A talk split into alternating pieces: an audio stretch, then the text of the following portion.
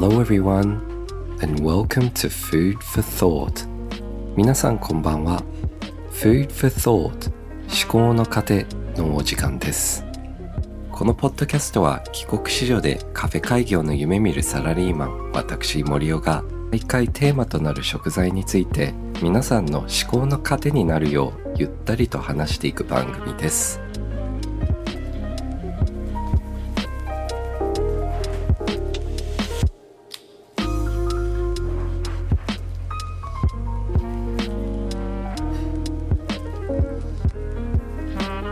ゴールデンウィークも残りわずかとなりますが皆さんはいかがお過ごしでしたでしょうか？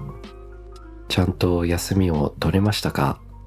どっかに行ったりもしましたかね？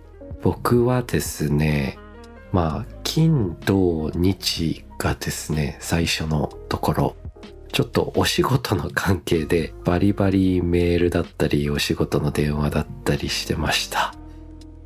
で月曜日も普通にお仕事してでやっと金曜日からお休み取れるって思ったらなんとお腹とあと腰ですね。もう激痛が走ったんですよ。急に。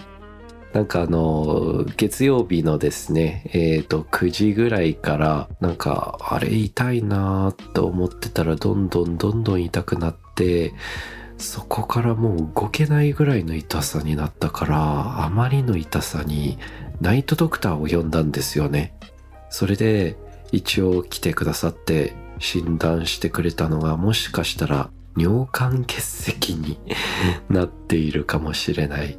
で、ご存知ない方は尿管結石の痛さっていうのはもう出産の時の陣痛にあの匹敵するほどの痛さって言われてんですよね。なのでもう夜はうなされながら、まあ一応鎮痛剤はいただいて、ちょっとは和らぐんですけど、切れたらもう本当に痛くてしょうがなくて、で、まあ、火曜日、まあ、祝日ですけど、まあ、一応病院に行きまして、えー、一応すべての検査ですね、CT スキャンとか、血液尿とかを確認してもらって、で、なんと、異常なしって言われちゃったんですよね。まさかの異常なしって思ったんですけど、こんなに痛いのに。なので、日曜まあ点滴してもらって、痛みがそれで和らいで、で、家に帰ったんですけど、まあ、いっそここまで痛ければ、まあ、尿管結石でしたとか、なんか診断されたかったですね。逆に異常なしって一番怖かったりすると思うんですけどね まあちょっとそんなこんなでまあ安静していますけどまあ家でちょっと動画とか見たりしていますねまあ最近で見たコンテンツですと、えー、新海誠監督の新映画がですね「すずめの戸締まり」11月公開であの、トレーラーの方がですね、予告編がちょっと先日公開されましたので、もうワクワクさせますね。僕はもう新海誠監督はずっと好きで、まあ、君の名はの前から、秒速 5cm の時から、その時からも好きでして、あの世界観だったり、あと、もう美的感覚ですね。絵の綺麗さ、あの僕の TikTok の動画も実はそこからインスピレーションを取ってたりして、色の使い方とか、光の入れ方とか。で、今日の話は全く別の、えー、オーストラリアのスーパーの事情についてお話ししようかと思います。それでは参りましょう。Food for Thought 思考の過程。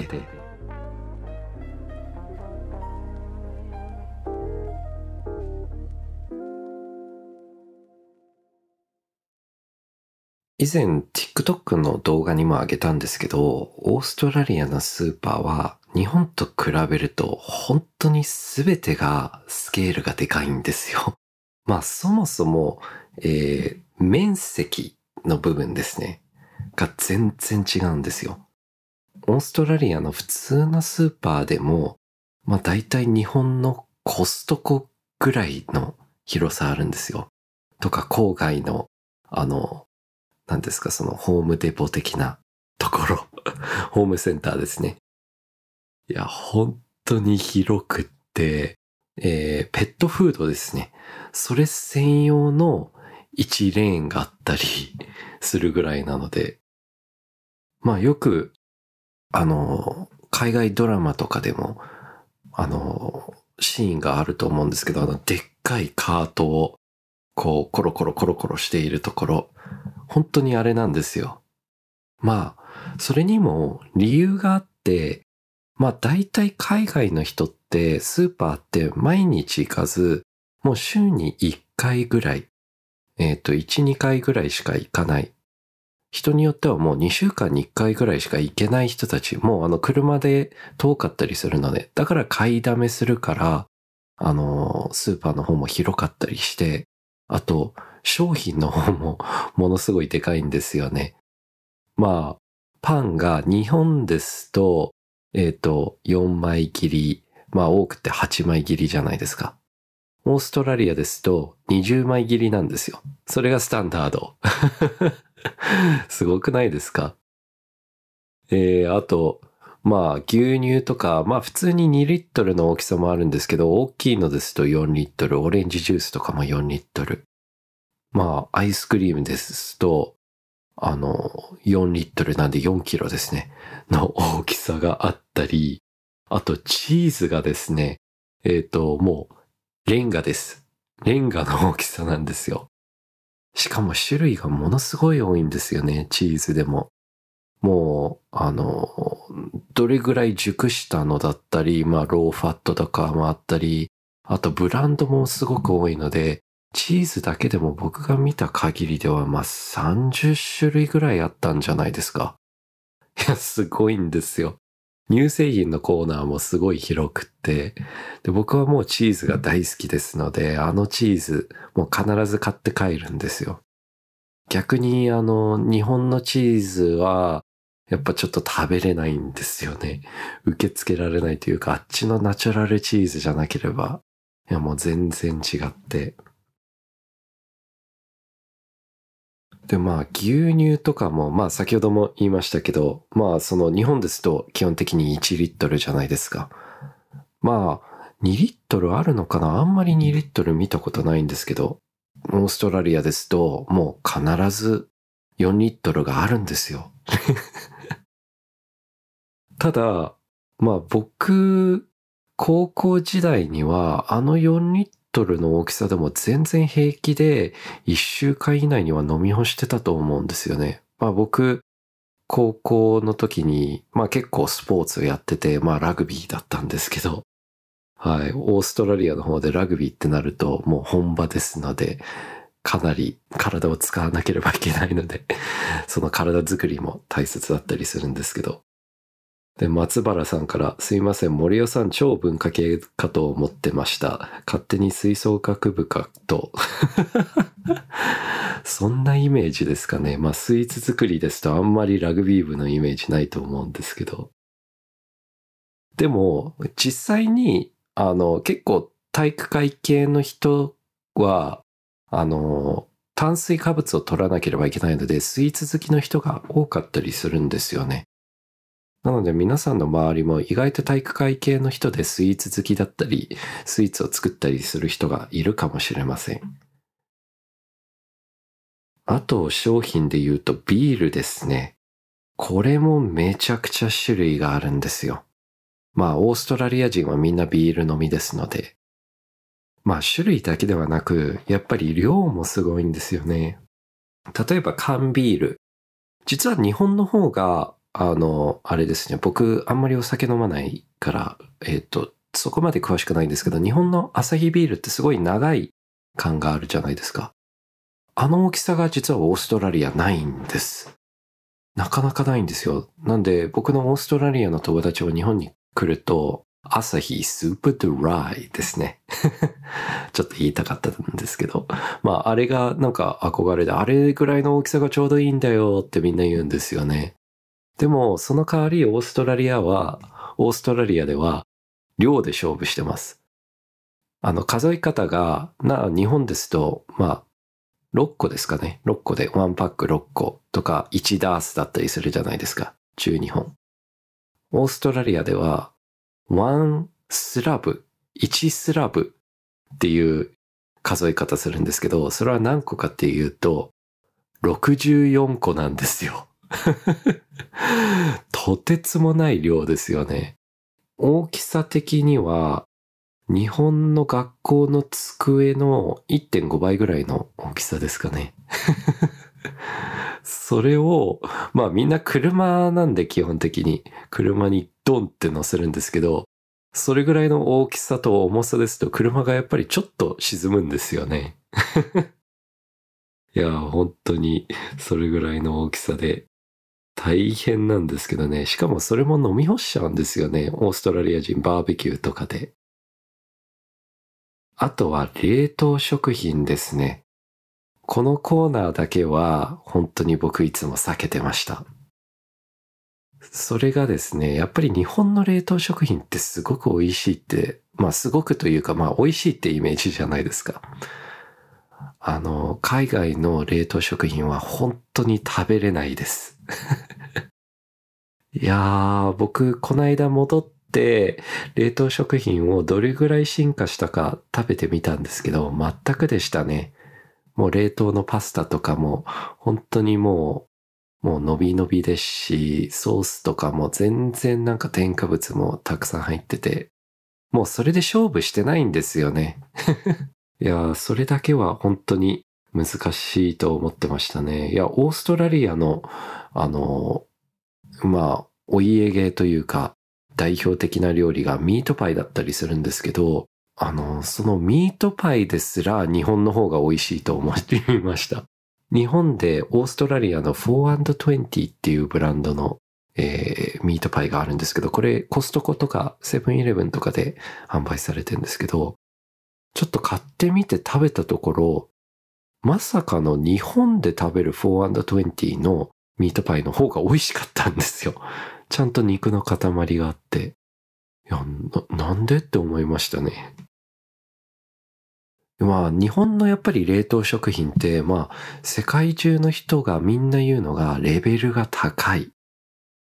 まあ、ちょうど去年オリンピックだったりして、オリンピックの冷凍餃子、あの、味の素の餃子が、えー、選手村で、あの、のケータリングで置いてあったんですけど、もうみんなが美味しい美味しいって言って、TikTok の動画にしてたぐらいですね。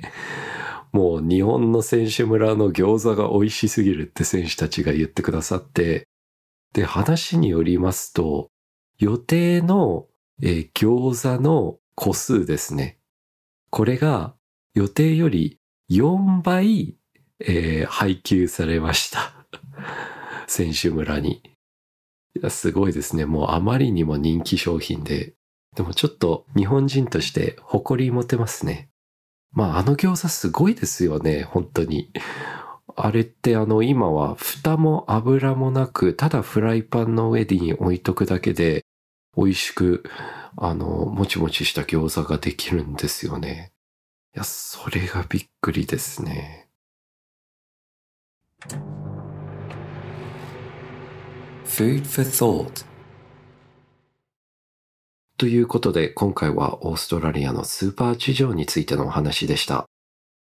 で、今回もリスナーさんからインスタ経由でたくさんのメッセージを募集しました。